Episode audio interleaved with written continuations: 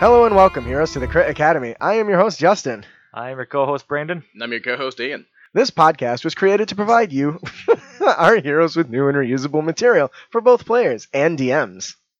We hope to inspire you with creative content that you can bring with you at your next adventure.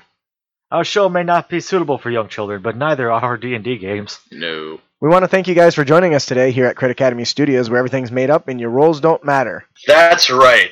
That's like sighted people in a dark room. Funny. Um, all right, so uh, as you can tell, that sexy voice is a special guest we have for you today. Cody. Oh, I'm sexy. Well, of course, that voice is awesome. I've seen your pictures. Oh, Brandon, you're just buttering me up. You have no idea, bro. Oh, my God. We're not that kind of show. We're not here to, uh, what is it, uh, missed, missed dates or missed opportunities or Tinder or whatever you want. Bruh. um, I got a nat twenty on my seduce check. What's up? uh, all right, so uh, we have a very special guest with you today. Cody Care, thank you for joining us today. Absolutely. So, uh, obviously, we kind of have been bantering uh, off the air for a little bit, but do you want to tell us a little bit about yourself? Uh, sure. I am a blind musician from New England, and I play D and D a lot. Mm-hmm. That's awesome. How long have you been blind? Uh, fully blind, five years. There was a period before that where I could, like, see well enough to play video games, but I couldn't see, like, the detail in, like, a book, for instance. Uh-huh. Blind uh, for five years. Did you did you start playing D and D before or after that? Uh, before. Um, so... Basically, like, I lost my right eye when I was twelve, but, like, I could still see well enough to be, like, a functioning person visually, and I started playing D and D around eleven. Oh, wow. Yeah, and that was actually, like, my escape. Like, if it wasn't for Dungeons and Dragons, I think with the friend groups that I had had at that age, I probably would have ended up doing drugs, because, like, they were really prevalent in my town at that, like, at that time. Wow, so that really that that would kind of kept you from getting into that. Yep. That's that's um, pretty awesome. D and D. I would right? agree. It would have sucked very much. um all right, so um so that's that's really interesting. We want to thank you for taking time to share. You know, that's something that, Absolutely. That's something a lot of people that like us take for take for granted, our ability to see. And in fact, when I first talked to you, and even today during this recording, I've made several points that were under the assumption you could see. And it makes me kind of feel like a dickhead, but... Uh, nah, dude.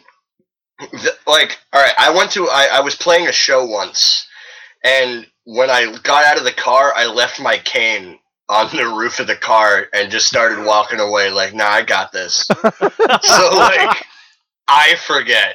I'm not going to get mad at you for it. Yeah, that's funny. Uh, so, one thing that we really like to do, we'd really like you, if you got an opportunity, would you share your favorite D and D memory with us? Oh, God. All right. Um, I don't know if that's a good or a bad God. All right. So, recently, uh, so I've been in a game for five years called D twenty Awesome. Okay. Like, it's it's been this, like, mash... Uh, mashup of pretty much anything D twenty open license. Okay. Uh, and my buddy Mike, who's the one running it, just like made this giant universe for us to fuck off in. And I was playing this uh, character who was a vampire, and we were going through like some kind of Magitech like airport security. And the T S A of the, did, the R P G world? What the hell? Yeah, and so they stopped me because I was undead, and they started doing, um, like, essentially, like, giving me shit for being undead, and my character, I always play super charismatic characters, mm. because, like, it's my natural thing to immediately start saying anything and everything to cause a scene. I mean, I kind of feel that. If that's not profiling, I don't know what is. I'm going to pick on yeah, the right? undead so guy. I We've got the most cavities to, to accuse the company of being racist. The company, like, in this, like, multi-universal game, like, interplanar, there's spaceships and all kinds of shit. I got on the news and essentially, like, had made the company have to rework all their policies, and all because I caused a scene and, like, I started hitting on the reporter, and, like, things started turning against me. Sounds like Southwest. What? Yeah, Southwest Airport. Great. I'm now picturing what E T S A would be like in the fantasy style universe. Do you have a premiere for that two-handed sword there? Why, you... Dude, that guy shoots fireballs from his hand! Nah, nah, dude, I, I totally passed my sleight of hand check. No one saw that two-handed sword. Is that a two-handed sword in your pocket, or are you just happy to see me? What? Both! Can it be both? He beat me to it. Very Imagine cool. The sleight of hand is so high, he's just butt naked going through a metal detector. Beep, beep, beep. What is that? Does a sleight of hand roll? Nothing? Okay, you're good. I don't know why it keeps going off. Oh, that's right. I got a magic metal hip. Where did you hide that? Prison rules. Prison rules. What was that? Well, I've been shot in the past and never took the bullet, and I'm undead, so I don't care. Fair enough. So that's a really cool story, and I think that's an interesting, uh, if anybody's listening, I think that could be a really fun uh, encounter concept. You um, know, you could set up a... You could set up like a T S A agent in front of like a, a noble gathering, you know, where there all these people are here and they got to be checking for weapons and stuff. And I can just see Ian's point. Yeah, you're worried about my sword, but that guy can just blow shit up by pointing at it, okay? That gives us something. That can turn into a mist of locusts, and you're worried about my two-handed sword, okay? That's funny. Um, now, so if I remember uh, correctly, because my mother suffers from uh, an autoimmune disease called birdshot, and she's slowly mm-hmm. losing her vision. Right, ooh, that's rough. And I found out that anybody who loses their vision later in life, whatever they saw before they lost their vision, they can still see. Like they, they yeah, have their imagination. I mean, still. Like there are conditions where, like, depending on the individual and the how much sight they had beforehand, they can hallucinate. That's crazy. It's, I mean, it, you can hallucinate without actually being crazy. Like, it just depends on how much of a powerhouse your brain is. But for me, like, I have no vision now, but all along my peripheral vision, I see shit because, like, my brain, like, puts it there. Yeah. Wow, that's crazy. That's that's, that's how yeah. peripheral vision works. And uh, it's, like, not really right because, like, when people start flashing lights in front of me, I won't notice, and it'll sometimes be daytime when it's nighttime, or vice versa. That's crazy. Each episode, we like to draw one lucky subscriber's name, and they will win the five-star rated adventure, The Banquet of the Damned. Compliments of Goblin Stone. Goblin Stone is a community project for D and D fans based out of the U K. They aim to play... Shit. They aim to be a place where you can team up with professionals to turn your ideas into high-quality products, and give every fan a chance to get published. And be sure to head right on over to Goblin Stone dot com, or you can check our fellowship link on our website at Crit Academy dot com. Yeah, baby. And our winner today, yeah. Selena Burner. Burner. When it comes crashing down and it hurts inside, you gotta take a stand. It don't have to hide. Uh, congratulations to uh, Selena Burner. If you enjoy this adventure, um, head on over to Goblinstone and let them know what you think, or send us an email and tell us what you think. Leave them a review. So we got a really great show for you today. Obviously, you just met our special guest here, uh, Cody. Hi. Oh. Oh, we got a really great question from uh, David Brown, uh, which I think will be interesting. Our main topic will be adventuring for the blind, followed by everyone's favorite se- segment, the Unearthed Tips and Tricks segment. Woo. But before all that, we have In the Realm, where we talk a little bit about what's going on in our realms. Cody, what's going on in your realm?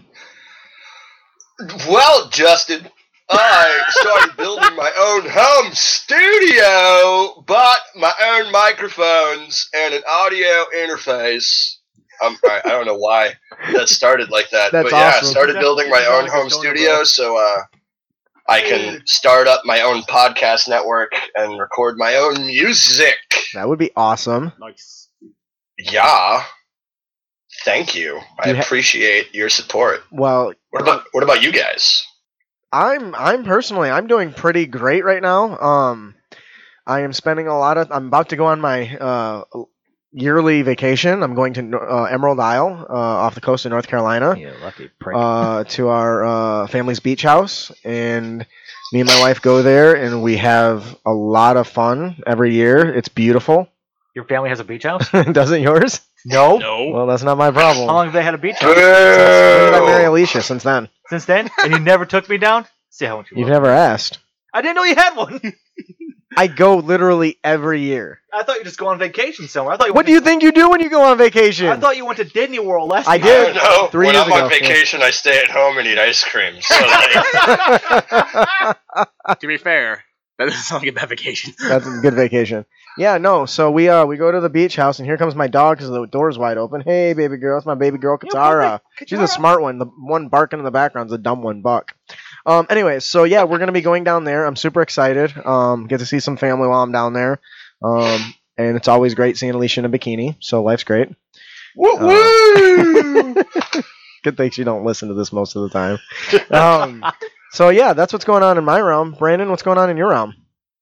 I ain't got nothing because we recorded yesterday, and everything that I had was yesterday. Wait, I'll make a thing for you, Brandon. Draw stuff for me. I'm blind and can't draw. I can't see it either.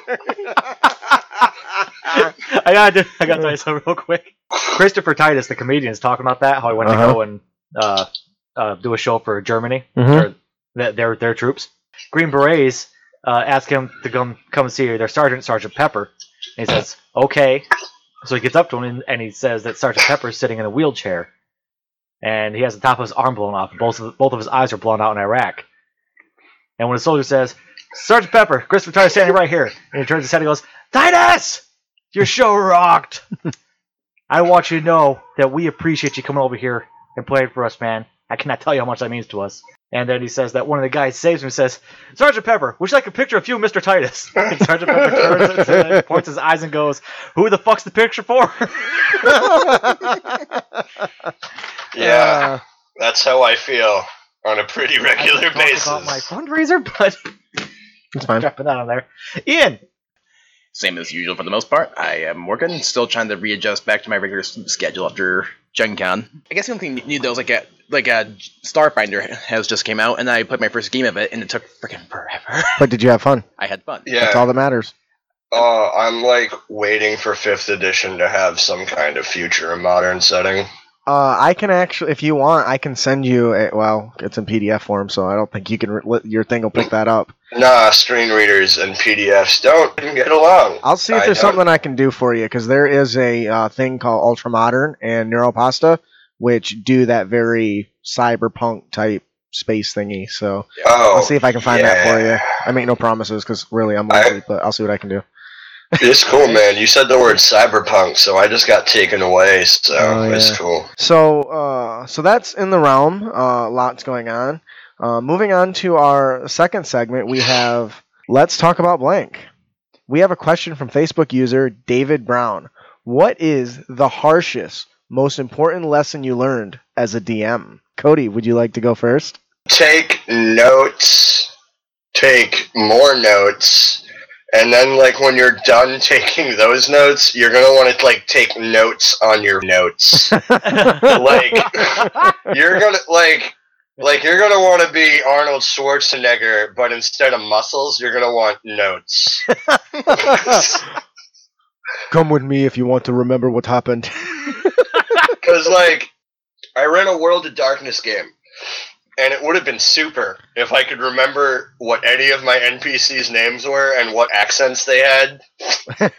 Let's just take an opportunity like, to appreciate that he ran the World of Darkness. Yeah, I was just, I was just thinking, huh, irony. That's awesome. Yeah, thanks. That's why I like Shadowrun,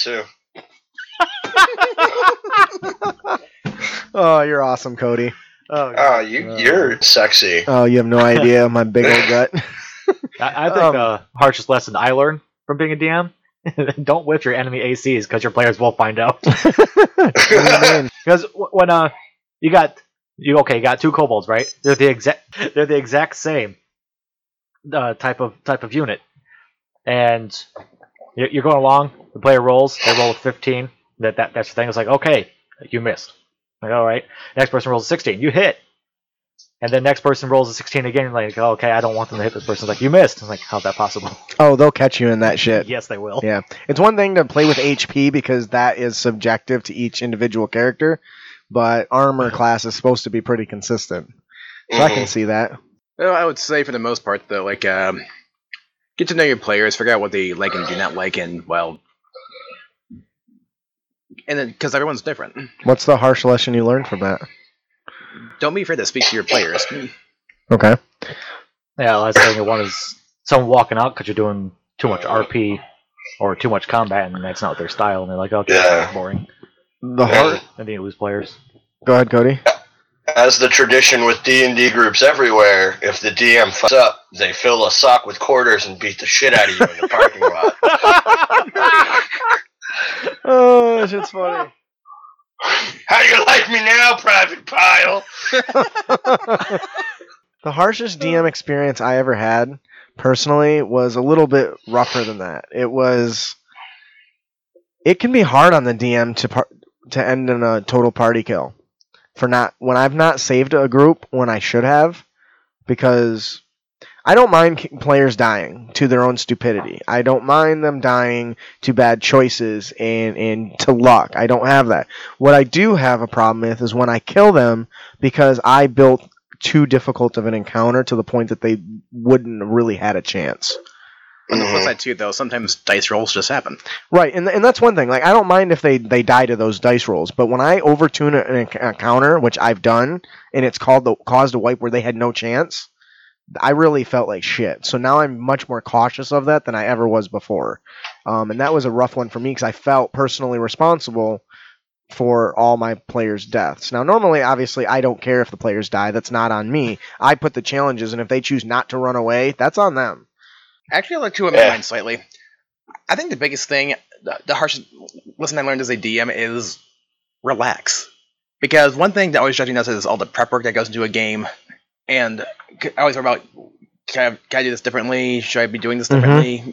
But you just step back and relax. I just think things just go a lot smoother. Yeah, you should see my notes. They're like five dots. Like, here's a point, here's a point, here's a point. Okay, I'm rolling with it. That, that's okay. That's what I like about your thing. You say, here are my main points, here are the monsters, let's go. That's that's all it needs. Yeah, this is what needs to happen. Go. Yeah, and it works good. Now, usually I do work based on, like, their backstories. Like, for instance, in one of the adventures I'm running on Saturday, um, the guy's background is he's a thief, and he got, he, you know, has been caught or he stole something. So when he was uh, knocked out recently, um, he was unconscious for some reason, Uh, I think, yeah, he was unconscious for something. I started showing him visions of what had happened. So he had just left it vague enough that I had stole something and I had to run away because of it. So when he was unconscious, I started showing visions of what he actually stole. So I started plugging in what I wanted to happen, including this gem that he took that has more importance than he realizes. That's why I like doing that. Uh, yeah, so that is it for... Let's talk about blank segment. David, thank you very much for your question. We hope that you're able to walk away with some of this. Um, if you're not, well, sorry, we can't help you. Uh, moving on to our main topic, adventuring for the blind. Now, this was something I was worried I was going to end up offending somebody. Luckily, um, this whole topic actually came out because you reached out to us, right, Cody? Yes, because I think, I don't know, so... I found D and D to be one of the most fulfilling things I could do as a blind person, because it does a lot to engage yeah. the imagination. Yeah, it's like I said before, playing D and D is like playing a book. Yeah, which is so awesome. And since he, you know, probably has challenges reading books, which yeah. actually leads me in, you know, uh, Cody, we give away a, a, a full free audiobook for you. You can head on over to audibletrial.com slash Crit Academy, and you can yep. actually get a free audiobook. I might have to do that because, like, I live on Audible, and I I need more books. Well, I'm there like you go. In a series right now. Well, we're here for you, man. We took your plight into consideration. Thanks, man. Sponsorship. My world has changed. Yeah, well, I'm glad. There's lots of good books there. In fact, I think they got over one hundred eighty thousand to choose from. It's like a shit ton. Yeah, that's a lot. It's like a ton, and then you put more tons on it. um, I, I tell you what, though, when Justin first came to me and said, hey, we got a blind person coming on the show, I, I was like, no shit, that's awesome. That I didn't think of how much of an impact that could have on the show. Oh, and that's really, that's what I'm excited for the show, because there's a lot that goes into it. And actually, that leads me to the very first question I want to talk to about is, you know, learning the rules as somebody who can't see. As far as I understand it, I was researching it, and I wasn't able to find any, like, braille copies, no legal text yeah. documents for you to, like, yeah. use your little scanner for. Mm-hmm. Wizards, like, they... I mean, I, I've tried talking to them, but they need me to set up a uh, uh, a website account, and in order to do that, you know those CAPTCHA things? Yeah. Like, oh, no. They have, yeah, they have one of those, and some websites have an audio version. Prove you're not a roll. Where it's like, say the number, or type the numbers in that you hear, and they don't have one, so, like, I couldn't. Oh, can shit. You just, can you tell, tell them that? It's like, hey, just like, yeah, it keeps asking hey. me to s- click on the picture with the sign in it. I'm not really sure I can do that. I'm I mean, like, at the time, I got, like, so butthurt about it, I didn't even think to call back and be like, hey, like, mm. But, um, you know, I just, like, I forget. I did something else. I mean, I'm, I'm like, it's a, it, days have gone by, so, like, I've did other things probably. Yeah, and there's like no audiobook either. And in fact, I th- I would I would almost argue that the closest thing to an audio audible book for D and D is our show. Yeah, I mean, like, you guys, I said this to you when I first messaged you. It's been the most, like, helpful informational thing for fifth edition that I found. That's how we roll. And I guess yeah.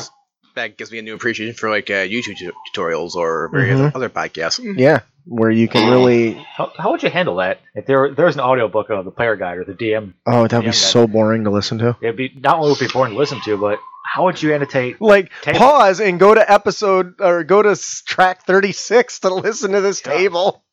Like, that would I, suck. How, how, would you, how would you do tables? I don't know. It's like I love. I mean, like they have for like I was in college for a little bit, mm-hmm. and I got to use some of those like free audio textbooks, and uh-huh. they'd probably do it like that. How does and, that work? Uh, mostly shittily, shittily, most badly. It sucked.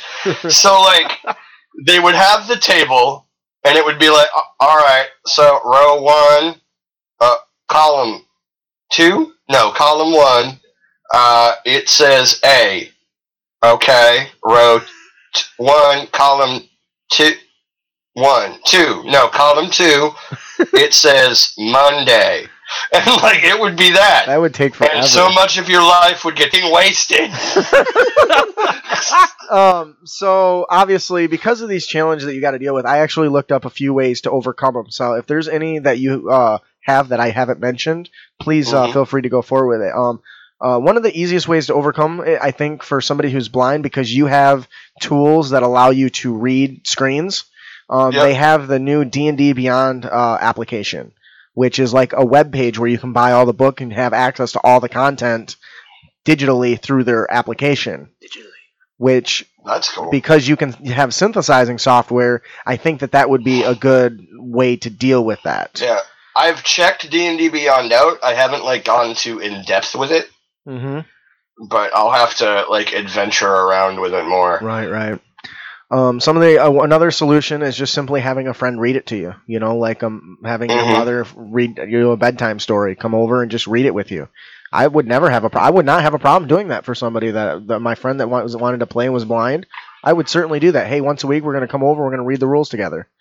You know. Yeah. Uh, to be totally honest with you, if it wasn't for my friends, my buddy Mike Cohen specifically, who runs the game I play in on Sundays, Shout out. I probably would have given up on D and D. And I like, imagine there's he, a lot of that that you, you really have to rely on them for. Yeah, and like I I have now my own systems of getting my spells in sheets. Like I know how to format in Microsoft Word. And I have my own character sheets, spell list setups. Like I know how to get my feats and weapons down. Right. And I can do that on my own now, but when I started, I had no idea. Right. I was doing it all from memory. And, um, like, if it wasn't for Mike Cohen, like, I would not be playing, because he helped.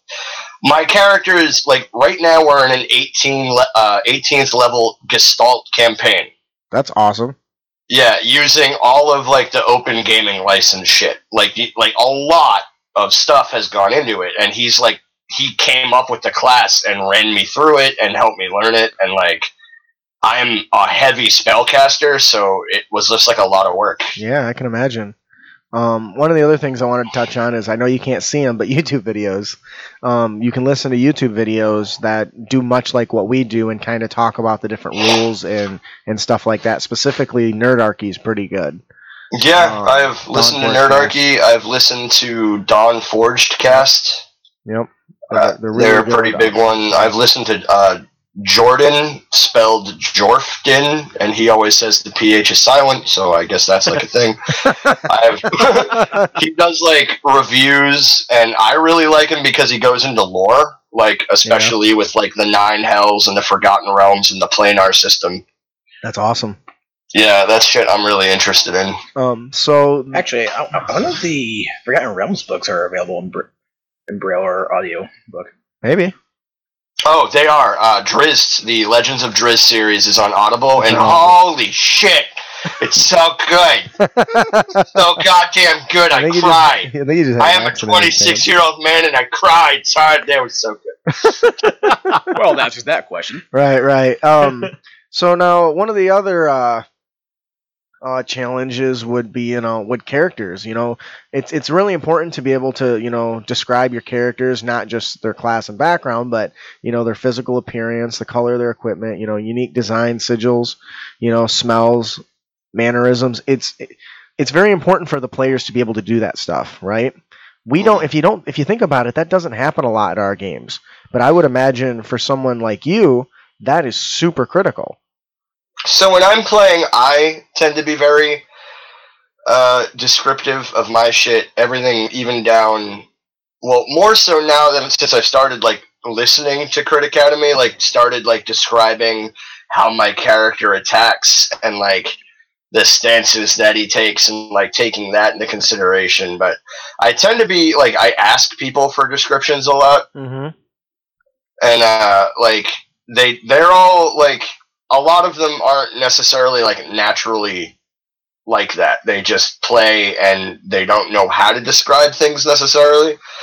And for that, like, well, as they, I get to know the character, I can build my own mental image of them. Right. That's pretty cool. A heifer wanders into the bar, wearing no shirt, displaying his rippling muscles as he towers over everyone else, covered in scars. The smell of stale beer just radiates from him. Oh, my character got a boner. Yeah. However, the expression on his face indicates that not that somebody is not quite home, as if somebody took one to me hits to the face with a mace.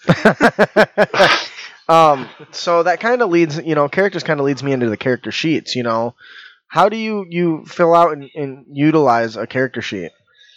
Um. Oh, so I just kind of like got really annoyed at not having one, so I sat down in Microsoft Word and uh well I tried to find a digital one, but they're all like P D Fs and right. they don't function super hot with my screen reader, so that was pickles. And then pickles is what I say, man. You know, when you're in a pickle, it's pickles. Oh, okay. Fucking deal with it. um So, yeah, like, I sat, I got in Microsoft Word, and I essentially, like, designed out uh, a whole character sheet, and, like, the top line of it is name, race, class, level, and uh, if it's, like, uh, N P C monster, I'll also have, like, a character, or, um, uh, challenge rating. Okay. And then the second line is, like, uh, H P, armor class, melee attack, ranged attack, uh, passive perception is on that line. Okay. Uh, there's like one or two other things that I can't remember right now. So basically, and then, you made your own custom format that fits your needs. Yeah, and uh, if anyone's interested in it, like, I can totally send that to you to put on the Patreon or whatever. Yeah, if you want to send it to me, I'll include it right into the show notes. Yeah, uh, I'll I'll have to email it to you, but we'll figure that out. Yeah, no, you can email it to me. It's fine. I can I can figure it out. I got a question about that. How does how does a screen reader work? All right, so you know how, like, I mean, at, at the basic level, a computer is like ones and zeros. Right. You know how H T M L functions, right? Yes. All right, so when you take all the tags and stuff, the screen reader looks at that, and I don't know exactly how that works, but it's programmed to read and interpret that information. So, like, with a web page, I can navigate using headings and links and shit like that. Oh, that's pretty baller. Yeah. That is pretty cool. Um, so I did come up with a small list of ways to, to kind of overcome the, the, the normal character sheets thing. Um, the first thing I want to point out is there's a, a place called uh, robo braille dot org, which actually can convert a document to an accessible format um, with a, if, as long as you've got a braille for, a printer. So you can essentially print out a regular character sheet in braille. Now, That's I don't, neat. I don't know how you would go about filling it in. Um, I but I assume that it would have little bumps that say name goes here, and you, you write your name. I don't know. Yep. I don't. I don't know. I don't know either. And like, also, just like for the record, I can't read Braille. Like, right, right. I'm not like a good blind person by any means. Like, I didn't like I didn't read the rule book. I just sort of. We'll get you the Audible no. book at audible trial dot com slash Crit Academy. Yeah, like, how I sucked at being blind, the Cody Care story. I don't understand. Why do drive-through A T Ms have braille on them? Because they probably have a friend who drives them to the A T M. Then why don't they just say, this is my thing, help me out? Because I don't necessarily trust you. I'm blind. What I mean, do? As an actual blind person...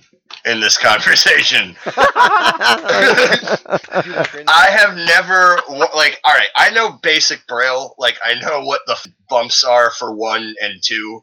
So, like, I figured out an A T M, and I have never ever used it because why the fuck would I use the drive-up A T M? Exactly. Most banks that I go to in the area only have a drive-up A T M. So some other uh, other tools that can help. Uh, we talked about D and D Beyond. Once again, it's already digitized, so a synthesizer should work with that. I do not quote me on that, since I haven't found somebody that's actually used it yet. But um, and as well as Roll twenty. Roll twenty is all digital, um, and cool. It has dice rollers and everything. Um, and I think that that's a, a, another way to overcome that. Not only does it have the character sheets, but, you know, uh, is pretty neat. Yeah, I mean, it has the character sheets built right in. It's all digital and everything, and that's free. So I would love, Cody, if you get an opportunity, maybe play around with that and let us know what you think. That would be pretty cool. Yeah, I definitely will. I, I like, I've heard of Roll twenty. I've never really tickled with it very much. Tickled with it? Is that like yeah. pickling? Is that like what? Like pickling? No, no. Pickling's totally different. So like when you pickle, when you're pickling, it's when you're picking your way out of a pickle. When you're tickling, it means like, you know, you're you're, you're like getting to know it. You're figuring it out. You're right. you're I don't know, you're fucking tickling with it. You're not going full hands in. You're just fingertips. Uh, so I have to ask. I imagine the the most common thing D and D does is roll dice, right? Mm-hmm. Um, as a person who's got, you know, good vision, those polyhedron those polyhedron dice are tiny as shit, and those numbers are hard to see when I can see. Yeah, so, so there are blind people that have like bananas sensitivity for touch.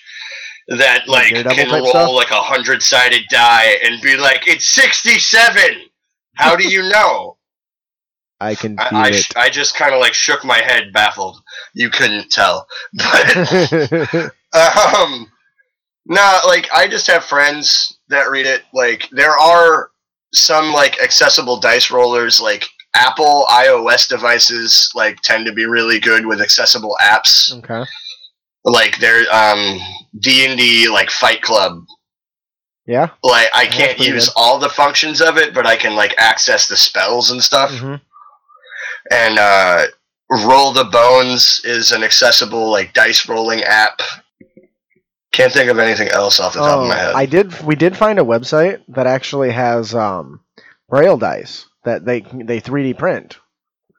Yeah, I, my buddy Mike actually got me one of those. Um, it's pretty cool. They're like fragile. Are they? Yeah, like they're hollow. Like they feel like wood, and like if you look at it the wrong way, it might collapse in on itself. Like they're pretty neat though. At. Even if I was blind, I don't know about you, but I don't trust my friends. I won't blind. You know? It's like, oh, that's too bad. You rolled a two when real reality you rolled a nineteen or something. But who knows? Maybe it'll improve as it goes along. But I remember one time though, I read a webcomic called D twenty Monkey, and there's a player inside the comic that is also blind, and I've not been able to find a equivalent even after digging around online. But what, in the comic anyway, he actually has an electronic dice roller where every time he presses his a button, it basically audibly says what the the number is. Oh, that's cool. Yeah, really there are um, certain things like that, like the dice roller on my phone, like because Apple phones and iPhones and iPods like all have a screen reader built into them, right? Mm-hmm. So they, they like it can speak the the thing out loud. Like I haven't ever found like a a, a device that's strictly a dice roller though. Right, right. Um, so that's interesting. Right. Um, now I kind of want to get to the meat and potatoes here. Um, one of the most important things to D and D is setting the scene. Now, normally what I've seen happen, and I know this isn't with everybody, but what I have seen happen often in D and D is when people use like a gridded map, they draw out the shape and say, this is the way the room looks. But I can't imagine that's nearly enough for you. Or um, anything at all. When it, it comes, like the when it comes to the grid, like how I've started recently figuring that out is uh, kind of like a chessboard, like one through eight, A mm-hmm. through H, oh, um, just on a bigger scale. Right.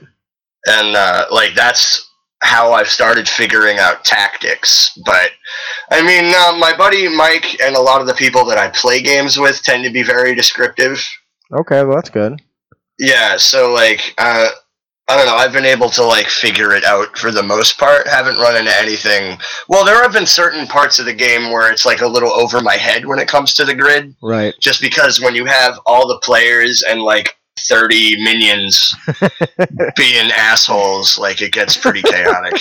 Um, I would imagine that, you know, the room, this is re- really important for the D M and the players to talk about the, constantly talk about the shape of the room, the dimensions of the room, you know, the different terrain features and the obstacles. And not only that, but, you know, specifically deciding to talk, uh, talking about the other, using the other senses uh, to really give you the best vision possible, whether it's the, you know, the, the smell of wood burning or, you know, the chill touch in the air or something like that. That becomes super important with, with you, uh, you playing. You walk into a thirty by fifty room with the card with plaster on the wall. Inside, on the north side, a fire roars with... Inside the room, the council sits at their dark mahogany table. I, I imagine uh, rectangular or square rooms would probably be easier for you to understand. Easiest, too. I would imagine, too. Yeah, I mean, reasons why I like fifth edition is because it's so much more theater of the mind. Me too. Like, yeah. I, I don't know, like, because with that, like, I can just be like, all right, it's this kind of shaped room. If it ends up becoming relevant, it can become more relevant. Right, if not, right. it, it can stay... in the imagination. Yeah, I, I for sure. Uh, you know, and that you know that directly leads into you know not the the the challenges of uh, game board combat, right? You know, using a grid versus theater of mind. You know, while you can play theater of the mind, sometimes tracking positions, like you mentioned, with all the minions, can really get overwhelming, um, and especially like tracking conditions on people.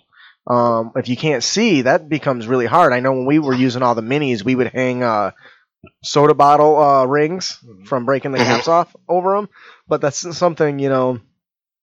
That's something that you know you isn't isn't really good enough for you. And of course, coming back to players describing their actions, you know, I attack is not really enough to engage your your imagination, right? Mm-hmm. I mean, kind of all those things. I swing forth my broadsword unto his head. Okay, what happens? uh, so. Like, one of the ways that when I run games, I, I try to, I, I tend to, we call it rule zero, but it's like the rule of cool. Like, Love it. I, I'm like the Michael Bay of DMing, but if I had more substance. You know what I'm saying? You know what I'm saying? Nah, I mean, nah, I mean. Right. But, like, I, I ran a Star Wars game. Uh, huge Star Wars nerd, if anyone's curious. I, uh, and in that game, I came up with the concept of combo points, where it was you could use the, like, three at the beginning of every session. And essentially, you can make your attack or use your force power, however many you're able to make in a turn, and then spend a combo point. And if you described it cool enough, you could add shit onto your attack doing oh, other attacks. Cool. Kind of rewards creativity. It, it got shit.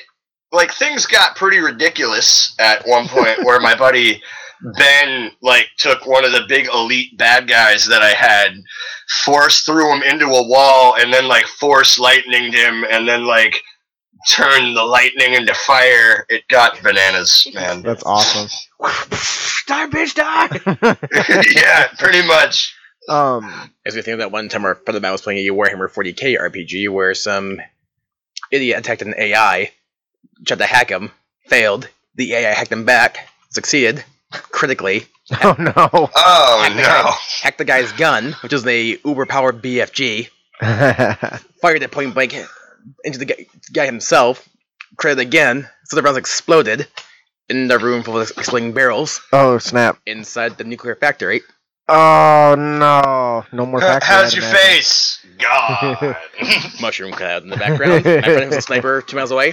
Oh, crap. I'm going to have to deal with that. Oh, no. So, um, some of the things that I kind of jotted down, I did a lot of Googling and a lot of research in preparation for this episode to really understand some of the challenges and solutions um, that other people have come up with dealing with this. And you mentioned, uh, you know, having all the minis and stuff, it can be very difficult to track position. Um, one interesting idea I saw uh, on Reddit, and forgive me if you, you created this, please let us know, I'll give you a shout out, but I don't have it right now, so sorry. Um, what they did is they, they made the they made the um, the battle ma- the battle mat was made out of corkboard, and basically mm-hmm. they put thumb uh, thumbtacks on the bottom of all of their minis, and so the, the the the blind person could feel around on the mat for all the minis to feel and not have a, a risk of bumping them or moving them or anything. And it also allowed them to move their own mini uh, relative to where everyone was at. And I just thought that that was really, really cool. Yeah, I, it's definitely something, like, my friends and I have tried in certain occasions to get me to play uh, certain mini games, mm-hmm. uh, like our uh, tabletop games, like War Machine or Warhammer or mm-hmm. Flames of War, and we've toyed with a few ideas like that. We've never really gotten around to it with uh, the, like, battle mat for D and D. I personally wouldn't trust myself. Like, I, I tend to be kind of aggressive in my movements. And, like, I'd feel like I'd break shit. I'm moving here. That's why. Listen, I just, I'm very, I'm, I'm an aggressive person. um, so one of the, uh, one of the other solution is they use those round tokens, and they mm-hmm. put little uh, bead stickers on them, and created little braille tokens um, for their...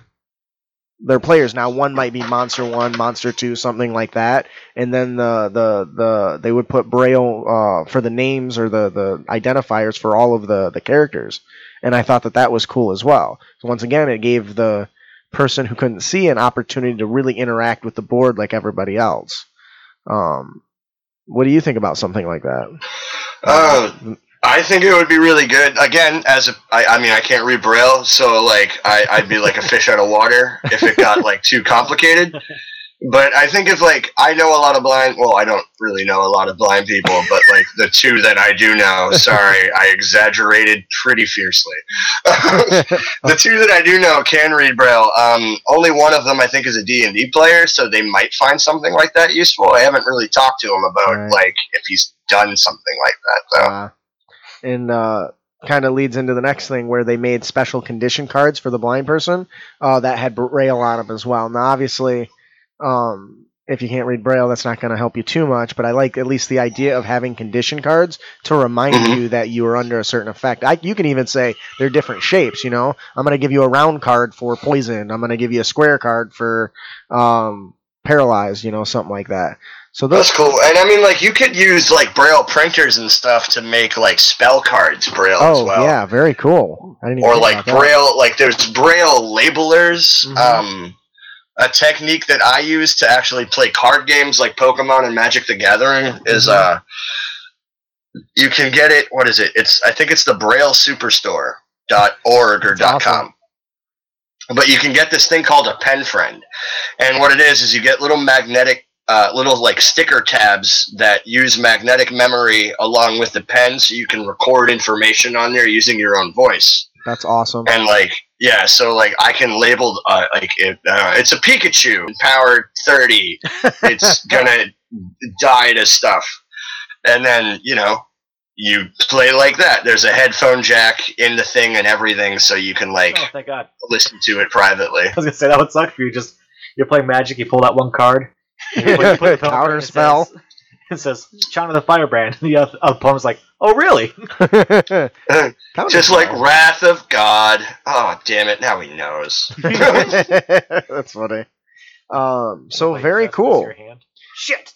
And then obviously, um, one thing our show has talked a lot about, you know, in combat, just saying "I attack" is not good enough. So it's important to flush out your combat descriptions. Instead of, you know, something like I attack, it's I, you know, I'm going to dash towards that goblin. I'm going to slide on my knees as I pass, sweeping my short sword across his midsection. I punch him in the dick. That works too. Thanks, Ian. that that sentence summed it up. That's like basically every attack action I make. you you and nut, you and nut puncher get along great. Now go punch the bad guys in the dick!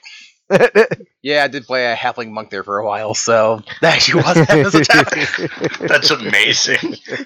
That's awesome. Because they were eye level to him. So, um, I have to ask, is there anything that you would like to talk about in, as far as D and D related um, with playing blind before we move on to our under tips and tricks?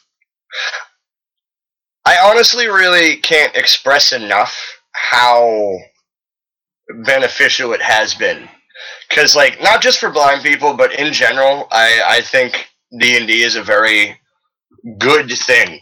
I uh, it does a lot to help with like group bonding, and it does a lot to help people with social activities, and like especially in like where the game is popular in pe- like in groups of people that might not have the best social skills. Like it's a very I don't know, it's helpful, and it does a lot to better you as a human being. Right, right. And, like, as a blind person, like, and especially, like I told you earlier, like, if it wasn't for D and D, I might be on drugs.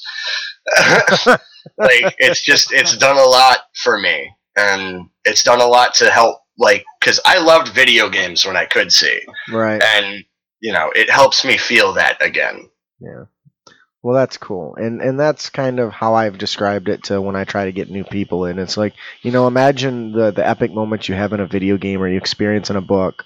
That's what D and D is, but with a lot of social interaction, you know? Or D and D is even rehabilitating prisoners, too. Yeah, or... And D and D in prison, that is. When you don't ban it? Yeah, because you summon demons in prison. That'd be bad. Uh, their their uh, excuse is that it's teaching them how to break out of stuff. How to escape. I know one person banned it because they said it felt they encouraged a gang mentality. I can see that. I mean, that's what a party is, is a, a small gang, right? Um, so that is our uh, our main topic today, you know, adventuring while blind. You know, this, if you've got, you know, if you know somebody who is blind, if they don't already play D and D, invite them. There's way, we've talked about ways to overcome them and maybe ex- help them experience a world they may not know is out there, you know? Yeah, and if you know someone who's blind, don't be afraid to move their drinks on them a little bit. You know, keep them humble. Keep them humble. Oh my God, he's so, that's awesome. Because, like, I won't lie, I've used blindness to get shit. Not like money, oh, but like I've cut lines at concerts. I cut lines at Disneyland. Keep us humble, you know. Kick you out know what? God damn it! Next time I see a blind person, I'm gonna want to kick him in his cane now because of that. I, I'm gonna wonder is he is he trying to screw with me? That guy. I just waited yeah. three hours in line. This guy's just gonna walk up front. He's gonna go on the roller coaster. He can't even see. Yeah, I'm, I'm like, I can't wait to get all the feedback about how I'm not really blind. yeah, I everyone's don't... gonna be like that fucking liar. Or maybe, just maybe, because you you, you should be descriptive in games with blind people. Buy a freaking th- th- thesaurus. So that is our main topic: adventuring while blind. Now, before we move on to our unearthed tips and tricks, we have another amazing prize to give away. The best-selling adventure, The Claws of Madness, Compliments of Loresmith. Loresmith is a small indie team of creative artists who remembers exploring the realms together with friends, finding incredible places, and meeting colorful characters along the way. Shut up. Sultry. They set out to deliver an experience that sparks those lasting impressions that push them to create their first standalone adventure, The Claws of Madness. This best-selling adventure is one that you do not want to miss, Pilgrim. And today's winner of Loresmith's Claws of Madness is Clint eighty-two. That's Ooh. right, Clint eighty-two. Uzi. Oh, wait, it's Clint eighty-two. It's I read that wrong.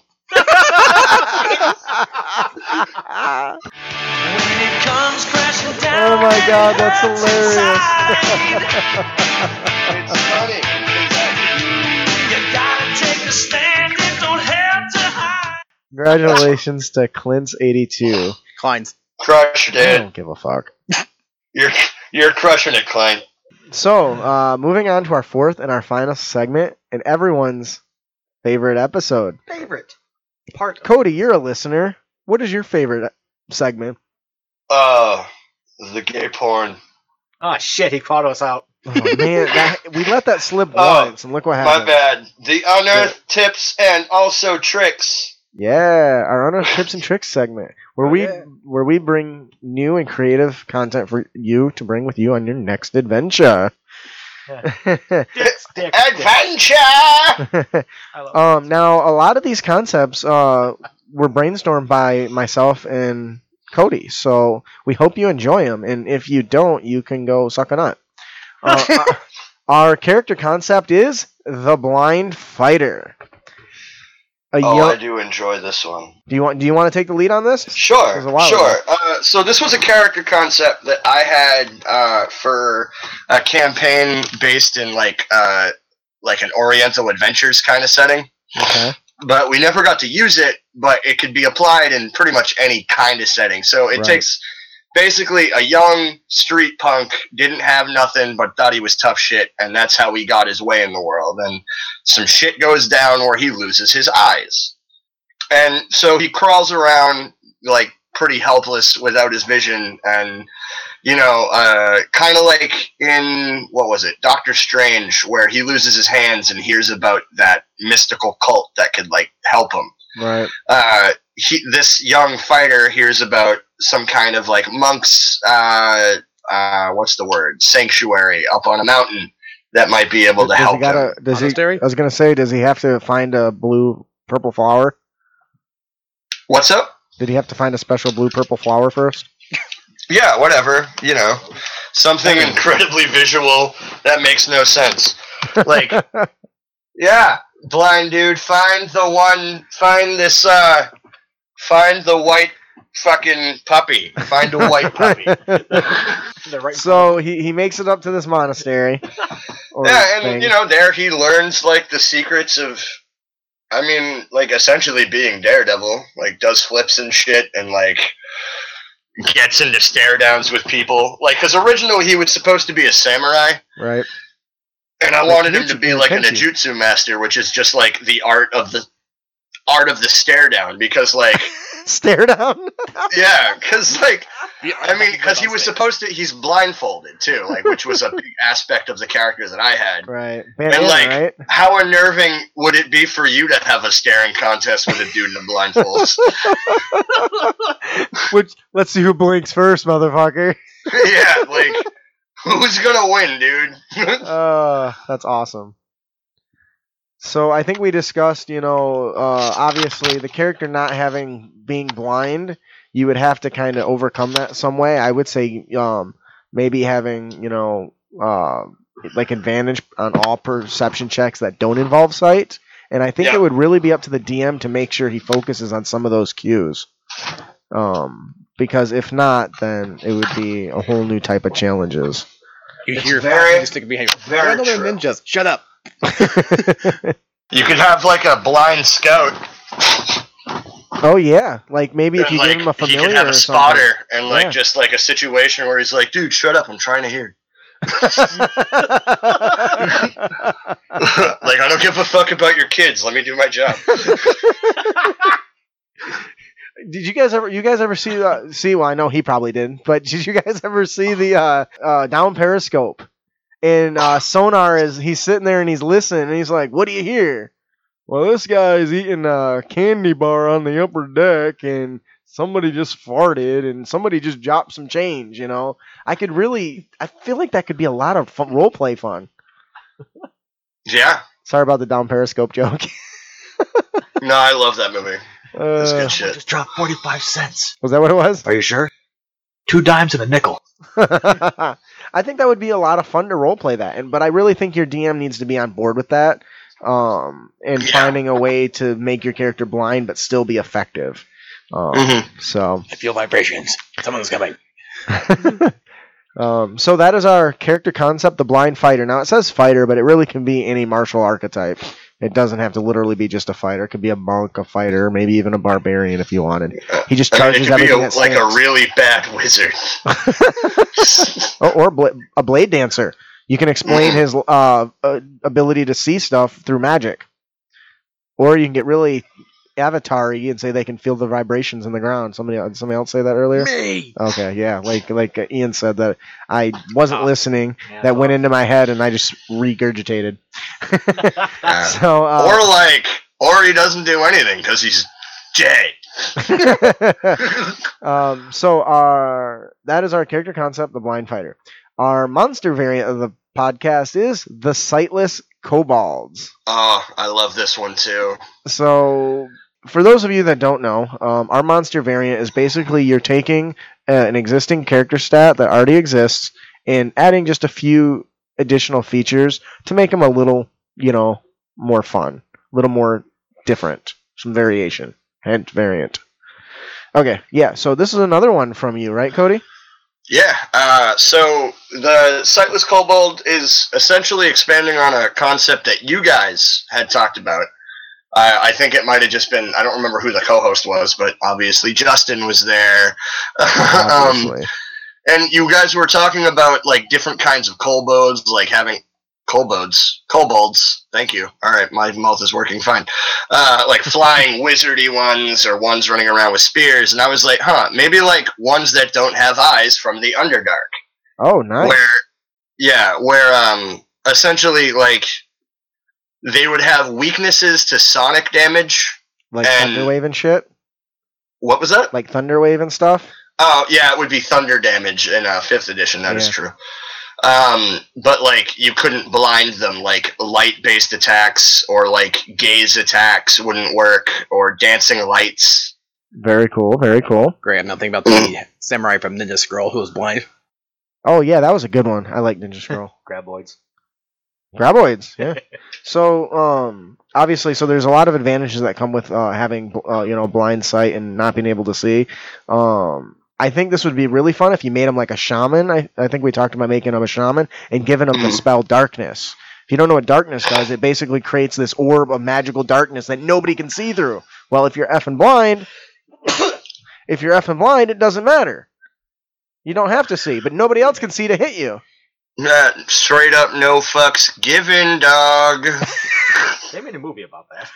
What, ninjas with darkness? No, it's these three kids breaking this blind guy's house, and he traps them inside and shuts all the lights off, so they're in his world, but he has advantage because that's where he's Oh, yeah. Don't You're breathe. That movie's good shit. I, I was going to say, do the Popo line. You're in my world now. so I really, think, I really think this is great, and I think could be really fun. Um, especially if you put all the characters in a world where they can't, you know, they can't... They don't know how to deal with this because it's magical darkness. There's a fair only there's only, if I'm not mistaken, one way to really see through that, and that's Devil's Sight. And I think it's a warlock ability or feature. True Sight. True Sight can see through it? That's what True Sight's for. Are you sure?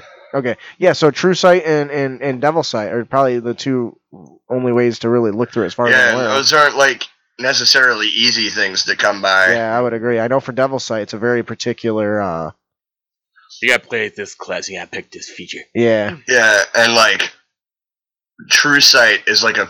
It's like, what, six level spell? I don't know. It's it's up there. I'm not really sure what level it is, but it's pretty high. So yeah, this definitely is a really cool idea, and it definitely can make those little bastards a little bit more deadly. So that is our monster variant, the Sightless Kobolds. Our encounter of the podcast, we have the Labyrinth of Darkness. I think we got to touch this on this one just a little bit. Did we? Just through setting up the scenarios. Oh, yeah, yeah, yeah. Um, so when we had discussed this, it's basically an entire dungeon with, covered in magical darkness. Mm-hmm. Where no lights can penetrate. Yeah, I, I actually started expanding on this because I want to use it for something. Oh, yeah? And uh, one of the concepts, so um, the party enters a very archaic dungeon. Uh, pillars to the ceiling, but you can't quite see the ceiling. It's shrouded in darkness, like old, decrepit vines crawling up the pillars. And as they enter into this maze complex, there are statues of humanoid figures in strange, like, poses. Like, some would have their backs bent almost in half, and they're, like, gripping their heads. Oh, man, and, that like, was like some exorcist shit right there. Yeah, like, it's supposed to be really, it's, like, really uncomfortable. And as they enter into the, uh, the cavern, like, all the lights just disappear. And if you, like, certain, like, D C, like, seventeen... perception check, you can start hearing shuffling, and what I picture happening oh, is those statues are now moving. Oh no, like grating yeah, and like the they, they're trying to do like some Slender Man type shit. Like they're just gonna start grabbing party members and taking them away. Oh, see, I think this would be really cool if you gave them the uh, if you gave whatever fight uh, villains that are fighting them some sort of teleport or um the, the the something that allows them to move easily around too. Shadow step. Yeah, you start just grabbing people and poof, they're gone, like in those those those horror movies. You know what I mean? Yep. And your characters don't know what's grabbing them. I mean, they can attempt to break it and try to get free, but if they're just being grabbed and poof, t- taken away, that could be terrifying. Uh, would be even worse. Hey, Brandon, how are you? Brandon? Brandon? I'm just picturing Ian, where did Brandon go? Ian? Ian? Yep. I just know that this uh, description for a dungeon would be a Weeping Angels playground. Oh, yes, for sure. I was thinking of Weeping that's a, Angels. That's a good one. Well, what be What's a Weeping Angel? It's from Doctor Who.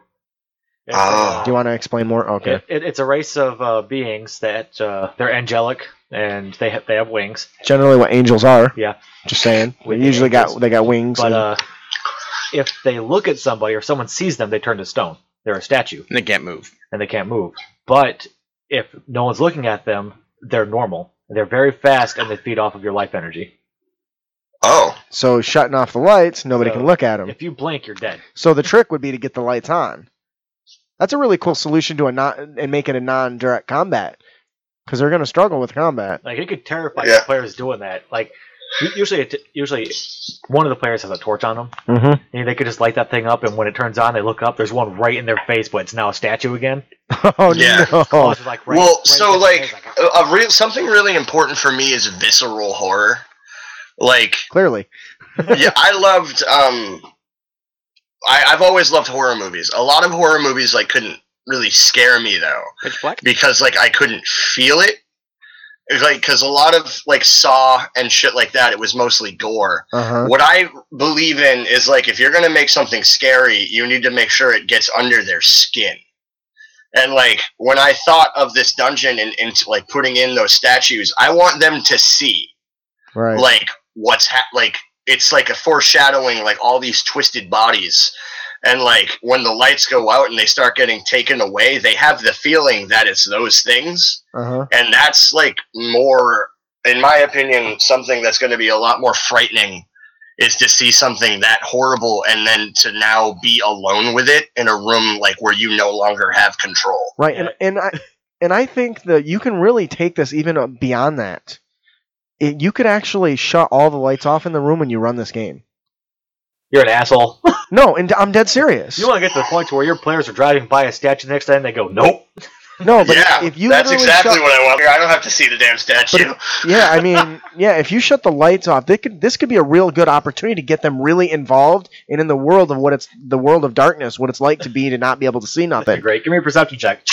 And, what'd you roll? I don't know. Yeah, that's the point, asshole. Uh, or you could do like a, a, a small flashlight that the D M has. Give me a roll, and then he flashes on the D- and shuts it off. I really, I don't know. I just imagine that, that that's really could be a really good thing. And if you really want to be a douche, maybe you can get somebody else who's not in the game involved and wearing like a mask or shit. So when you when when you have this monster jump out, you they turn a flashlight on in their face and they don't know the person's there. I mean, that uh. would just be terrifying. Wouldn't help a blind person, but this is such a good idea. I mean, I'm the one running it. I don't need to see the scary monster. Anybody doesn't need to see it. That's funny. Um, but but yeah, I so I really think you could do a lot with this idea and, and really engage the players. So, uh, is there anything else we want to touch on for that awesome encounter idea? Uh, pit like, traps. Pit traps. Just... Oh yeah, make those those things become dangerous now. You can't see where you're going, man. Hey, I'm gonna do a perception fucking check. Okay. Exploding runes. Oh man, this this is a trap nightmare. Yeah. If they yeah, basically. See. So. I love I love making people sad. Um, all right, that is our encounter of the podcast, the Labyrinth of Darkness. Our magic item of the podcast is the Eye of Sonar. Dun, dun, dun. Uh, this is an amulet is adorned with a coiled silver dragon with an obsidian gems for eyes. This magic item has one d four charges that recharges at dawn. You can use an action to speak to speak the command word of this item, and you are granted blind sight up to ten feet for one minute. Ooh. What do you guys think about that? I wish I had that in real life. Yeah, I know, right, man? I'm sorry, bro. Every time I can drop a guitar pick, like... oh, no. Shit! I can just imagine he's got, like, thirty guitar picks around him. How you doing today? Uh, I'm all right. Why is there thirty guitar picks? I I well, I don't know where any of them are, so help me. Keep buying them, keep dropping them. Eventually, you just got mm. reach down to the floor and you'll find one. I really, I think this is a cool magic item just because it gives utility, um, and you could limit it. You could limit it to one-time use or change the number of charges. But I really feel like this would be a really powerful item for the uh, like for a character who is um maybe the blind, maybe the character is blind. Maybe this is a way to help them kind of deal with that. Maybe, you know, you give this to the rogue who's sneaking all the time, you know. I, I think it's it's fun, and it, it allows them to, to to penetrate some of the common challenges of not, like, if a good character would be somebody that doesn't have dark vision, right? Because you, when you're carrying, if you're the only person in the damn party, you ever been the fir- only pretty in the person in the party without a dark vision? I've been there. Yeah. You need a damn torch. Yeah. So, you know, this way you might be able to kind of follow somebody at least, just stay within a few feet of them. Screw you. That was a warlock. um, it's it's not too fancy, but it kind of goes with the theme that we've been follow- following. So, do you guys have any interesting ideas of where something like this would come in handy besides the dark? Nope. Uh, honestly, what, like one? A scout could use it, and it would give him like essentially like another kind of perception to have yep. while he's scouting. The only thing I can think of is if you somehow get into a fight with a predator. Uh, a predator. Or if you get into a scuff and someone throws sand in your eyes. Yeah. Pocket sand. Oh, there cha-cha. You go. Pocket sand. Shasha. Another thing that could be cool is, uh, you know, it's good for identifying like invisible enemies too, right? Mm-hmm. Invisible stalkers specifically. We know how much Ryan loves those. So I think it's really cool. It's a nice utility. It doesn't really stab and blow anything up, but uh, I think it has a lot of uh, value in a game and isn't something that's overpowered. So you can probably give it pretty early on. So. That is our magic item of the podcast, the Eye of Sonar. Our Dungeon Master tip of the podcast is... I was wondering if somebody's going to jump in on that and say... Don't rely on the grid for your room descriptions. The grids are helpful, yes, but they don't show every detail. Yeah, they often, you know, they're often just shapes with boxes in them. Some boxes in them, and that's not good enough. Squigglies. It's it's not good enough. You don't want boxes. You don't want square rooms all the time. You don't want just circular rooms all the time. You really want to get creative with the shapes. A, a, a grid doesn't show enough detail on it. It's so bland. If you ever seen anybody, of course you haven't seen anybody do it, but if you've ever drawn, if you ever draw a map, you usually put the absolute bare minimum on it. But when you draw the grid and then begin to talk about all the items that are in it, even if it's not on the grid, it gives the players the the clear, defined um, description of the objects that are in it. You know, I've, I think I've mentioned on the show before about the players going into a kitchen when I had a little grid. It was just a basic box, and I drew a table. And, you know, I described it's a kitchen, you know, it's got knives and, and, and, you know, it's got all this utensils. So one of them wanted to use, like, telekinesis or I think it was catapult on, like, knives and shit. You know, if they're just staring at that grid, they're often not going to think about it. So it's up to you as the D M to really come forward and make sure that you describe the, the necessities that are a part of the scene. Mm-hmm. Kind of like how the game Feng Shui outright encourages you to assume that there's stuff in your environment. Yes. Feng Shui is really... Man, I want to play that again. Very action movie oriented. That's really cool stuff. Yeah, that sounds cool. Is there? Um, yeah, very much so. Ah, grab the hot needles on the table and throw it into their guy's face. Yeah, if you're in a restaurant, right? Yep. I mean, even if you're in a... You just walk into a house when somebody's eating... You can improvise a, a steaming kettle. Well, there wasn't one on the grid. Well, there's a there's a character concept. The dude who only fights with food and food paraphernalia. Watch it! Here's chopsticks. Run.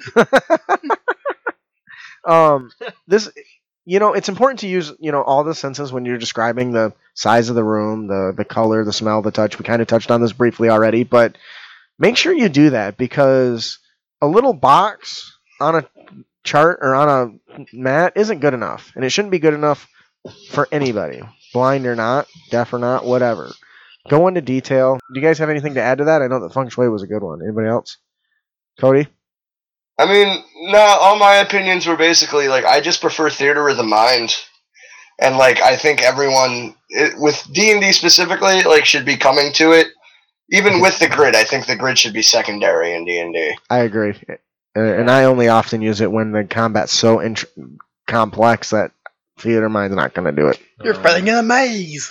when, you, when you shifted from uh, uh, grid to theater of the mind, I start preferring grid, uh, theater of the mind. I agree. So that is our D M, D M tip of the podcast. Don't rely on the grid for your room descriptions. Our player tip of the podcast is don't, don't be, be a, a dick. dick. Don't be blind to those around you. You know, next time you play your own session, take note on what is described versus what is assumed based on what you can see, kind of what you just talked about in Feng Shui, you know. Then ask yourselves, are the descriptions that I've used adequate enough that even Cody, it, that if Cody was here, he would know what just happened? Yes, make me a part of your daily life. get your get your daily uh, daily levels of Cody. Yeah. I mean, don't just assume that people will, will just guess to find your, your environment, even though some people do, like, if you're in a restaurant, there's going to be chopsticks and noodles. If you're in a Chinese restaurant, that is. If you're in a... Uh, McDonald's. Yeah. There's probably not chopsticks. I mean, there's definitely disappointment. If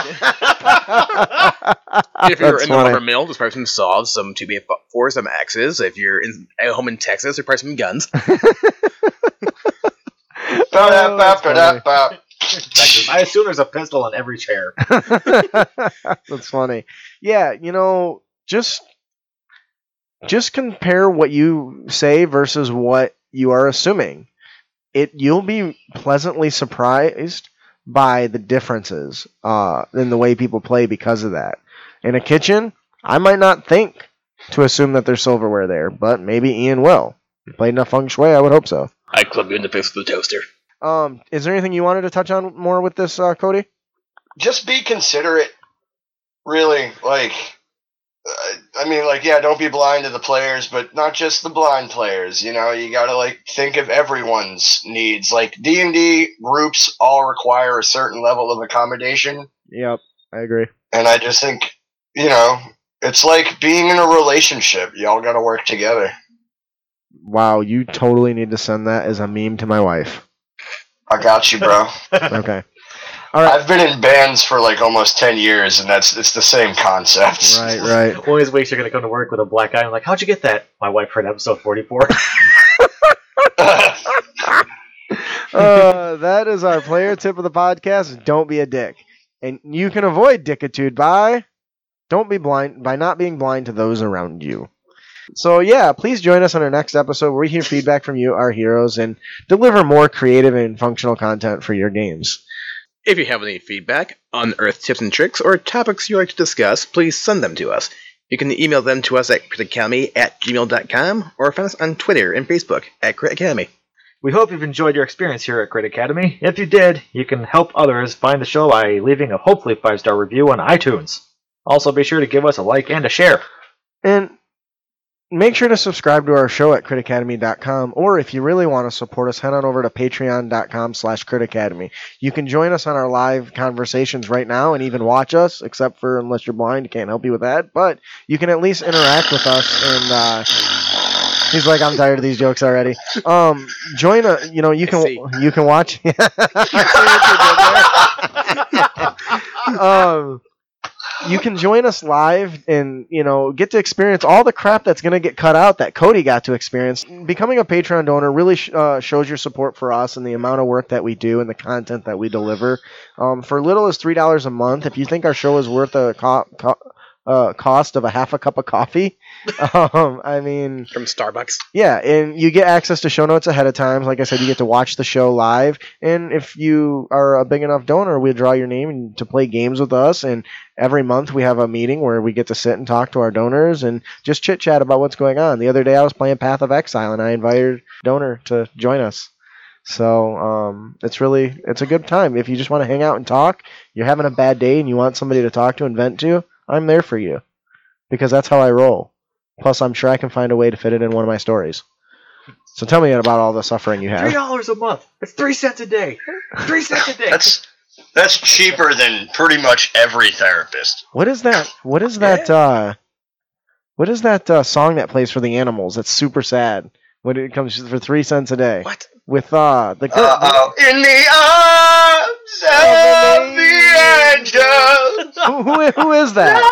Sarah McLachlan. Fifteen fucking cents. You can check out our Patreon at patreon dot com slash crit academy or follow a link from our website. Make sure to subscribe, and you get really cool prizes that we give away, you know, because we share them. We somebody asked me how do I get so many listeners, and I just told them I bribe them. uh, that's funny. I was actually at uh, Gabe and uh, Gabe and Jeff from Inter-Party Conflict. Gabe had a uh, an awesome party. And uh, a barbecue, uh, and I went to it. You were at Gen Con, and you were uh, doing your wife, I would assume, since it was your anniversary. But um, it was really fun, and I had a blast. And uh, yeah, it was that. It was great. But why yeah, am I laughing? I don't know. Uh, anyway, so before we close out, we have one more thing to do. It's been a long few days of travel, and the adventurers are tired of eating rations and sleeping on the ground. The road opens to a small town with an inviting tavern. The smells of grilling meat and ale fill their nostrils, and the sounds of laughter and music float out of the tavern's door. Unlucky for the adventurers, they've stumbled upon the Dragon's Breath Tavern. What starts out as a pleasant evening of food, drink, and entertainment soon evolves into an adventure that takes the party into the into and under the Dragon Breath's Tavern. The adventure includes roleplay, exploration, combat, and a dice game called Demon Dice. So do you roll demons as dice, or what? I have no idea. Like, oh, man, like the s- tiny skulls of demons, that would be pretty cool. It's where um, you jiggle the testicles of a tiefling. Oh, Jesus. The testicles of oh, the team. No. What does pocket pool? Pocket pool? uh, um. The winner of this, the third prize one wins on this show, is Garrett Thomas. When it comes crashing down and it hurts inside.